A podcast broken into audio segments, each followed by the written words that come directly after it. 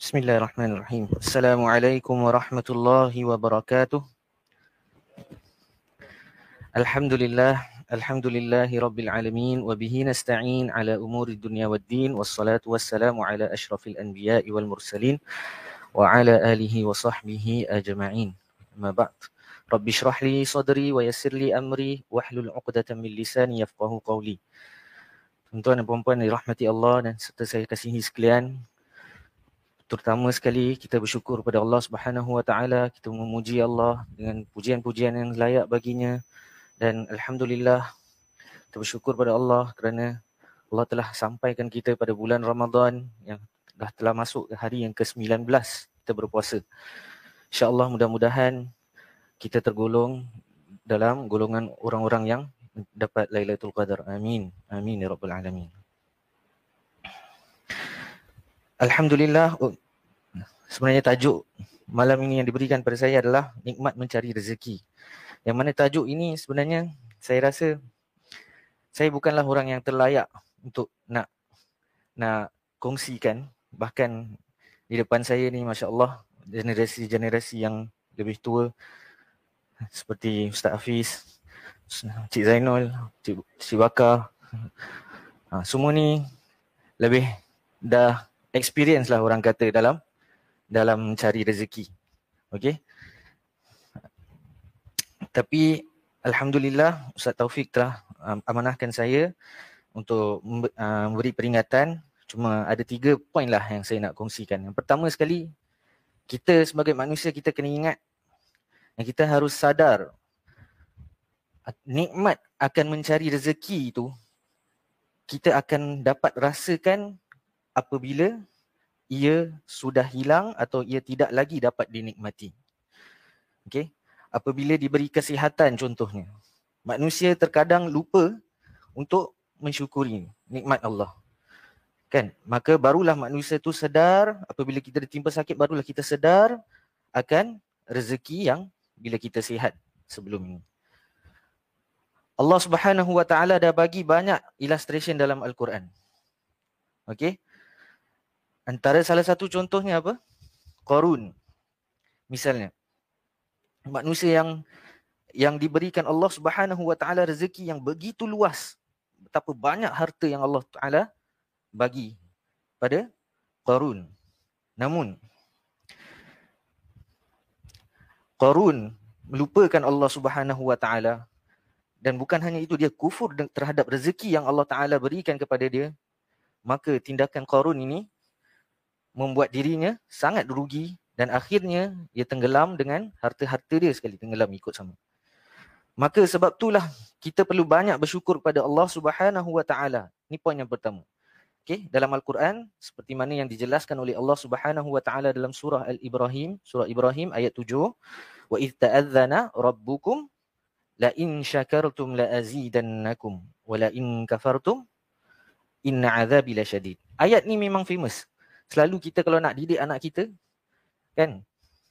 Anak kita dah nak gula-gula minta dapat. Kemudian nak lebih.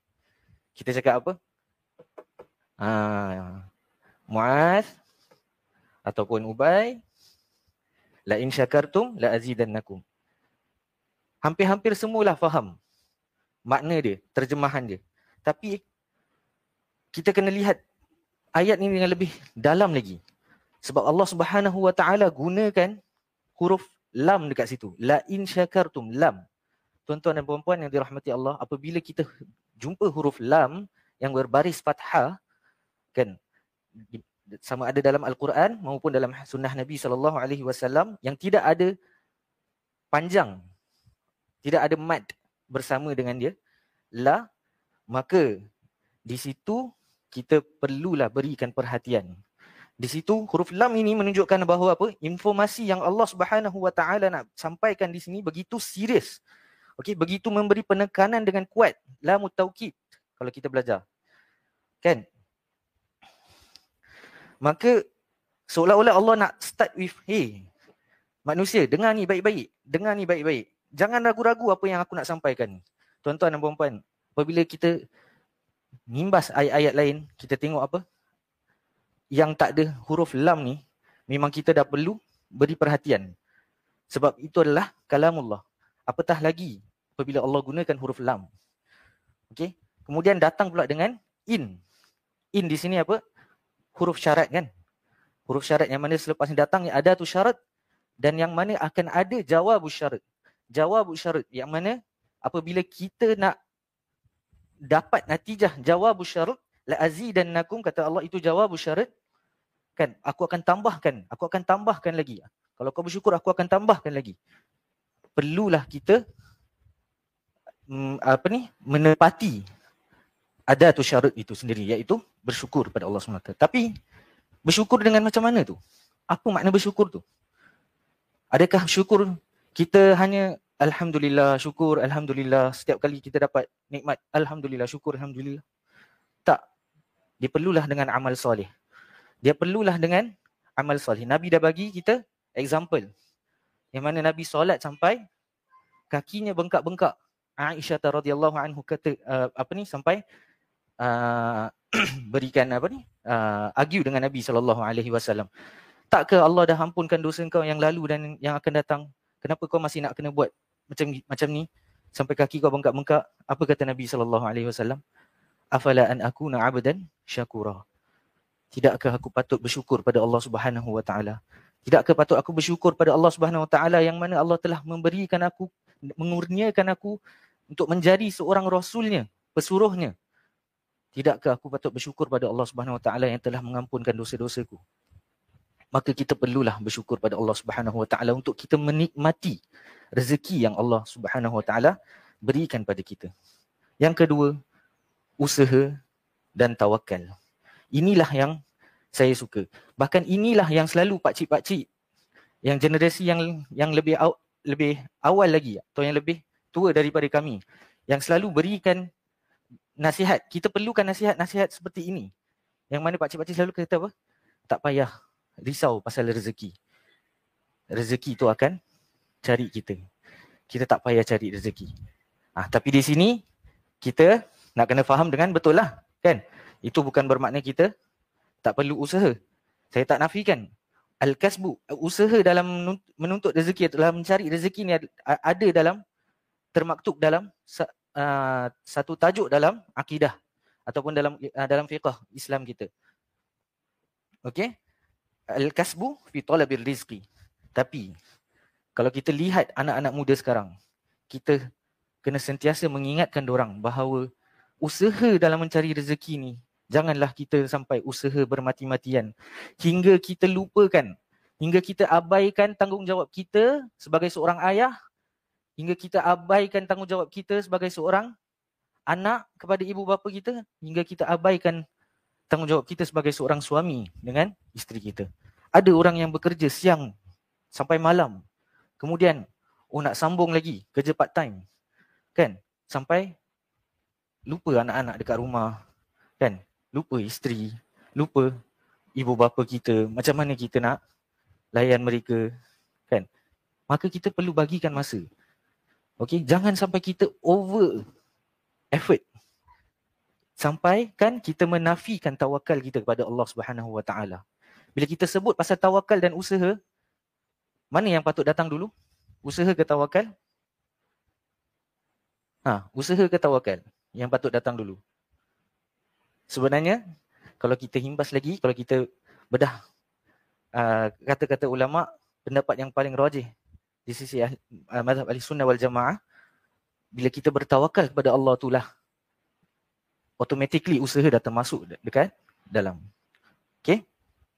Kemudian yang ketiga, akhir sekali, kita tak perlulah risau apa yang uh, Allah uh, rezeki kita sebab Allah dah dah maktub Allah dah tulis rezeki kita. Kata Nabi sallallahu alaihi wasallam dalam hadis yang diriwayatkan oleh Imam Muslim, kataballahu maqadir al-khalaiqi qabla an yakhluqa as-samawati wal ardi bi 50 alf sanatin. Allah telah mencatat takdir setiap makhluk sebelum 50 ribu tahun sebelum penciptaan langit dan bumi lagi. Maka kita tak perlulah risau. Itulah maksud pak cik-pak cik yang selalu advice kita tak perlulah kita risau pasal rezeki kita bukan bermakna kita tak perlu usaha. Yang terakhir sekali, kita haruslah memperbanyakkan istighfar. Kita haruslah sentiasa bertaubat kepada Allah Subhanahu wa taala. Sebab berzikir dengan membaca kalimat istighfar untuk selalu mengingat Allah Subhanahu wa taala itu sangat dianjurkan dan dilakukan setiap hari. Kata Allah apa? Faqul tustaghfiru rabbakum innahu kana ghaffara. Maka aku akan katakan, aku katakan kepada mereka, mohonlah ampun kepada Tuhanmu. Sesungguhnya dia adalah Maha Pengampun. Niscaya yursilis sama'u alaikum midrara.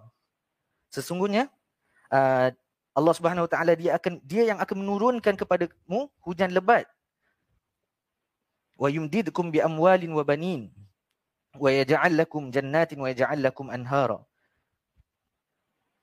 Dan Allah Subhanahu Wa Taala lah yang akan mengadakan untukmu kebun-kebun serta mengadakan untukmu sungai-sungai. Surah An-Nuh ayat 10 hingga 12. Maka Rasulullah sallallahu alaihi wasallam juga telah pesan kita, man aktsara min al-istighfar ja'ala Allahu lahu min kulli hammin faraja. Barang siapa yang perbanyakkan istighfar, niscaya Allah akan memberikan jalan keluar bagi setiap kesedihan, setiap kerisauan yang ada dalam diri dia. Okey, wa min kulli dhiqin makhraja, wa min kulli dhiqin makhraja. Dan daripada kelapangan untuk setiap kesempitan dan rezeki dari arah yang kita tidak sangka-sangka. Ataupun daripada apa ni uh, setiap kesedi- kelapangan untuk setiap kesempitan yang ada pada diri kita. Warazaqahu min haitsu la yahtasib dan Allah akan berikan rezeki kepadanya dengan uh, begitu banyak yang tidak kita sangka-sangka.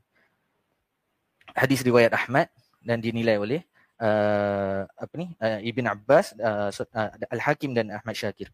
Begitulah mudah-mudahan kita semua tergolong dari, dari daripada orang-orang yang sentiasa dapat merasakan nikmat dalam mencari rezeki. Insyaallah taala minal aminin. Subhanakallahumma wa bihamdik أشهد أن لا إله إلا أنت أستغفرك وأتوب إليك والسلام عليكم ورحمة الله وبركاته نعم خلاص Ya, ayo nusulih.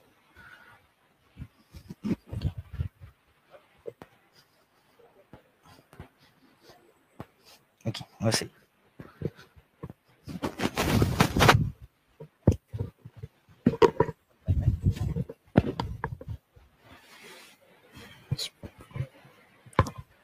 صلاة التراويح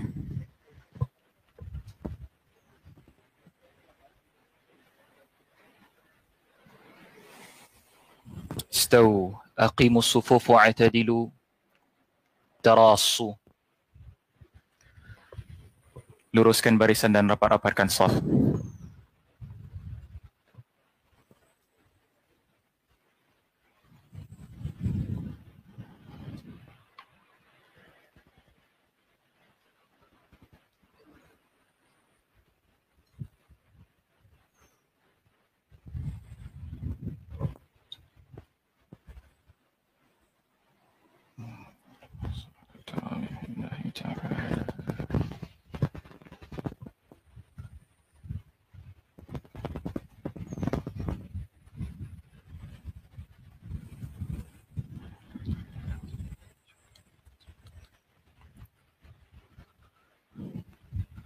الله أكبر.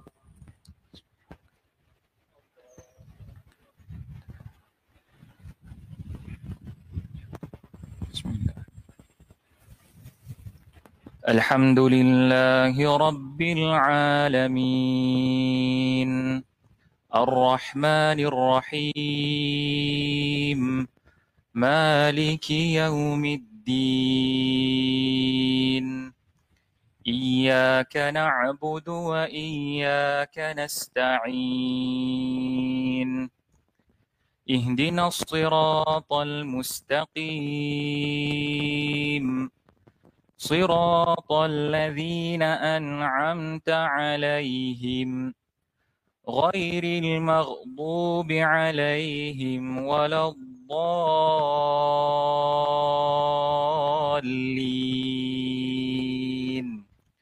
آمين.